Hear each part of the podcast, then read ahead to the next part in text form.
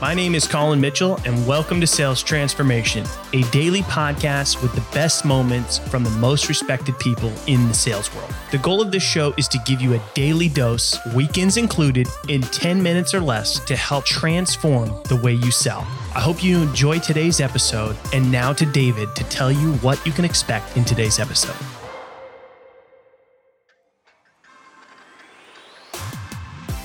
All right, let's see what you got. You know, testing candidates, especially for sales, is a very important step of the hiring process. However, it's not the difficulty of the test that really matters. It's the type and the purpose of the test that you give. Join Nigel today as he explains why you need a personality test and a written assessment for candidates to be able to hire the right person. Only here in the latest episode of Sales Transformation.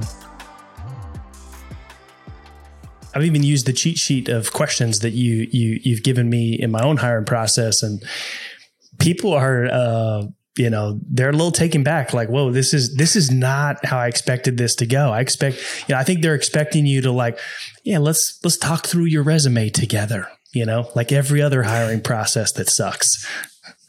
I, I had this candidate tell me this week he said bro you just went there. And i said yeah. And the question i asked was i said tell me about a time where you lied at work yeah, that's a good one. I haven't used that one. My personal favorite is uh, tell me the most challenging thing you've had to overcome personally.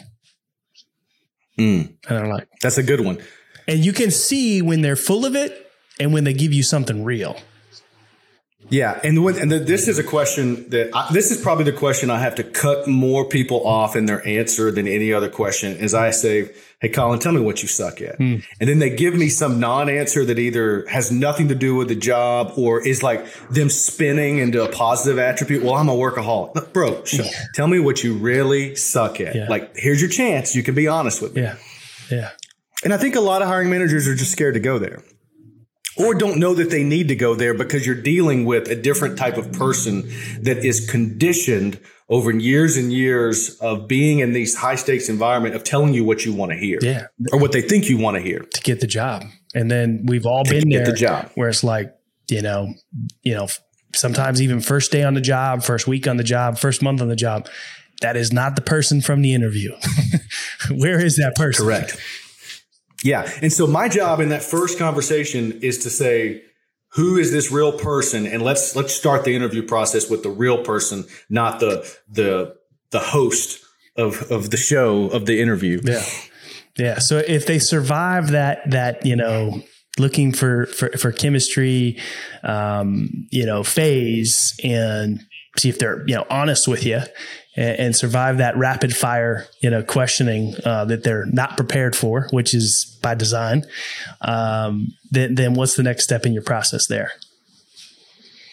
Yeah. So when we do that, I'm going to have them uh, take a personality test through the predictive index, and I'm looking for uh, generally about four to five reference profiles. Uh, and I don't want to get into to that, but you, you need to have some kind of personality assessment tool, and you need to understand how it works and not just use it for the sake of using it. Otherwise, that you can blow your whole process up there because you used a tool that you didn't understand. It's like using a hammer when you need a screwdriver. Mm. So using, I do have them do a personality assessment. Then I have them do a written assessment and I get a bunch of eye rolls at this, Colin, where it's like, really?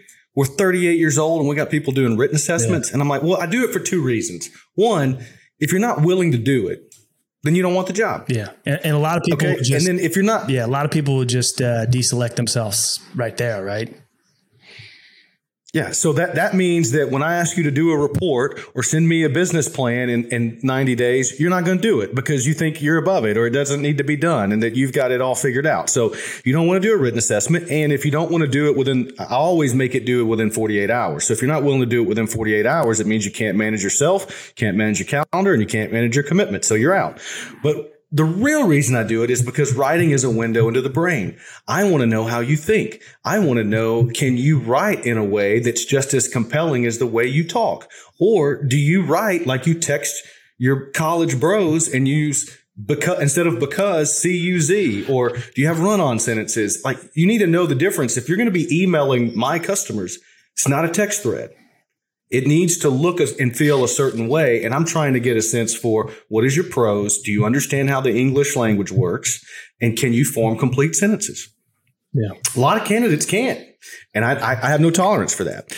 And then after after the written assessment, the personality test, I do what's called the Who interview, and it comes straight out of um, a book by G. H. Smart uh, by the same title, Who. And that's when I bring out the resume and I ask the exact same questions for every job that a candidate has on its resume. And it is boring and it is monotonous and it is a grind. But what I'm looking for are the references that I'm going to call. And that's why I do it. I'm trying to really understand what they really did when they were at a company. And I, I don't accept anybody's references that they give me. I, I find the references that I want to call during the Who interview. And then if that goes well, I have them present to me how they would sell the offering of the company that, that I'm representing. So if they're going to come work for, if I'm in, doing an interview process for someone that sells podcasting interviews and, and done for you podcasting, they have to be able to sell me on done for you podcasting. And then I have, then I have them as, a, as also as part of that interview, put together a plan. Who would you call on? How, how big is the total addressable market? How are you going to ramp up over the next um, 30, 60, 90 days? Yeah. Yeah. I love, um, the reference piece there that you find your own references. I mean, it seems so obvious, right? That you should do that. But how many people skip that point? I was like, ah, oh, you know, they seem like honest person and, and don't call the references at all, or just go to the default ones that are provided. Or even worse, we don't because there's such a pressure on us to get this position mm. filled that we're scared we might find something we didn't want to wow. know. Colin, I can't tell you how many times it's been the latter where it's like, oh, I just don't, I don't want to know. I just, yeah, I think this person can think, sell. Well, hey, they may be a little yeah. kind of edgy, yeah, but I don't want to yeah, know. Or even, you know, the te- the stuff that we tell ourselves, right? Like, yeah, I mean, if they gave us the references, like they're going to check out with, of course, you know, they're going to be good. Like, why bother? You know, we need to get this filled. Which is true.